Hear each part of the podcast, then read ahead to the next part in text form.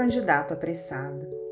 Quando Tiago, filho de Zebedeu, seguiu o mestre a pequena distância, junto às margens do Jordão, eis que se aproxima jovem e piedoso senhor de terras, interessado em aderir ao reino do céu. Resoluto, avançou para o apóstolo e indagou: em verdade, o Messias é portador de uma boa nova? O seguidor do Nazareno, mostrando imensa alegria no olhar cândido e lúcido, informou feliz: sim, é o mensageiro da vida eterna. Teremos com ele o mundo renovado, nem opressores, nem vítimas, e sim irmãos, filhos do mesmo Pai. A que lema ele obedece?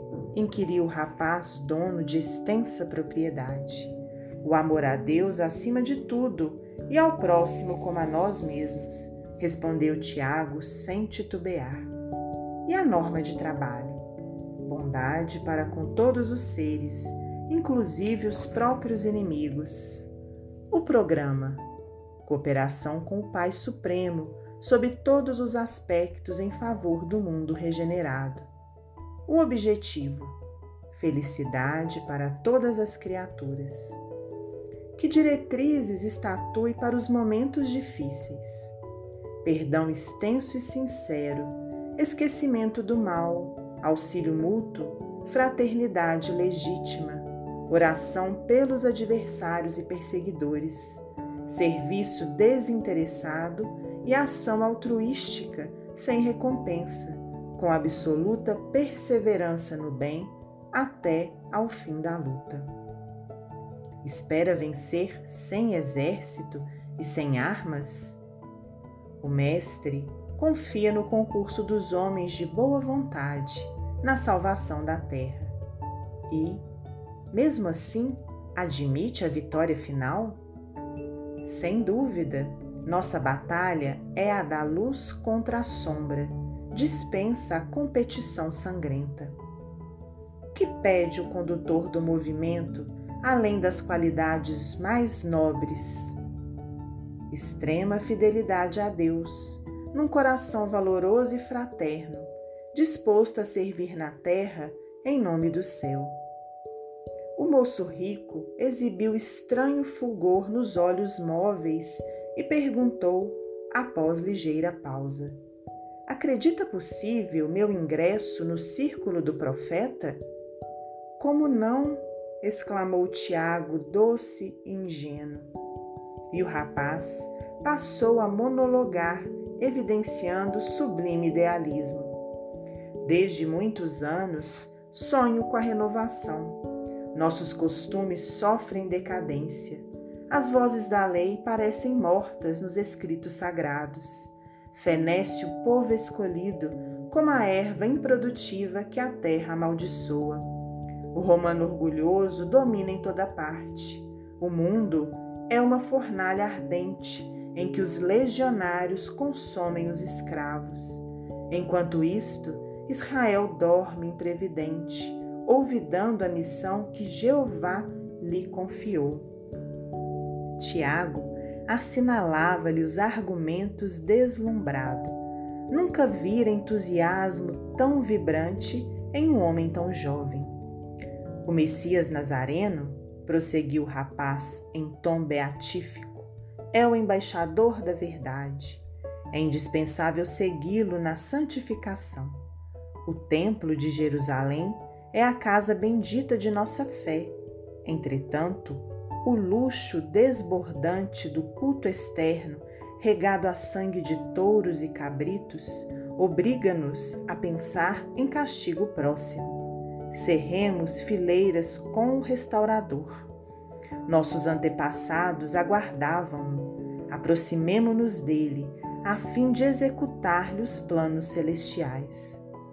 Demorando agora o olhar na radiante fisionomia do filho de Zebedeu, acrescentou: não posso viver noutro clima. Procurarei o Messias e trabalharei na edificação da nova terra.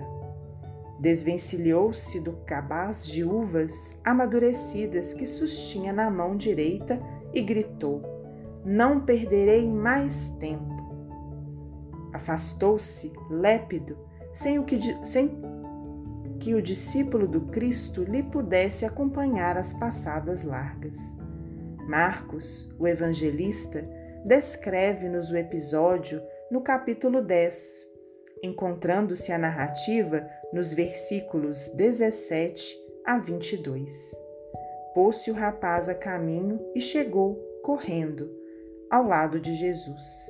Arfava cansado, pretendia imediata admissão no reino do céu e, ajoelhando-se, exclamou para o Cristo: Bom mestre, que farei para herdar a vida eterna? O divino amigo contemplou-o sem surpresa e interrogou: Por que me chamas bom? Ninguém é bom senão um que é Deus. Diante da insistência do candidato, indagou o Senhor quanto aos propósitos que o moviam, esclarecendo o rapaz que, desde a meninice, guardara os mandamentos da lei. Jamais adulterara, nunca matara, nunca furtara e honrara pai e mãe em todos os dias da vida. Terminando o ligeiro relatório, o jovem inquiriu aflito: Posso incorporar-me, Senhor, ao reino de Deus? O mestre, porém, sorriu e explicou: Uma coisa te falta. Vai, dispõe de tudo o que te prende aos interesses da vida material, dando o que te pertence aos necessitados e aos pobres. Terás, assim, um tesouro no céu. Feito isto, vem e segue-me. Foi, então, que o admirável idealista exibiu intraduzível mudança. Num momento, esqueceu o domínio romano, a impenitência dos israelitas, o sonho de redenção do templo, a boa nova e o mundo renovado. Extrema palidez cobriu-lhe o rosto e ele, que chegara correndo, retirou-se, em definitivo, passo a passo, muito triste.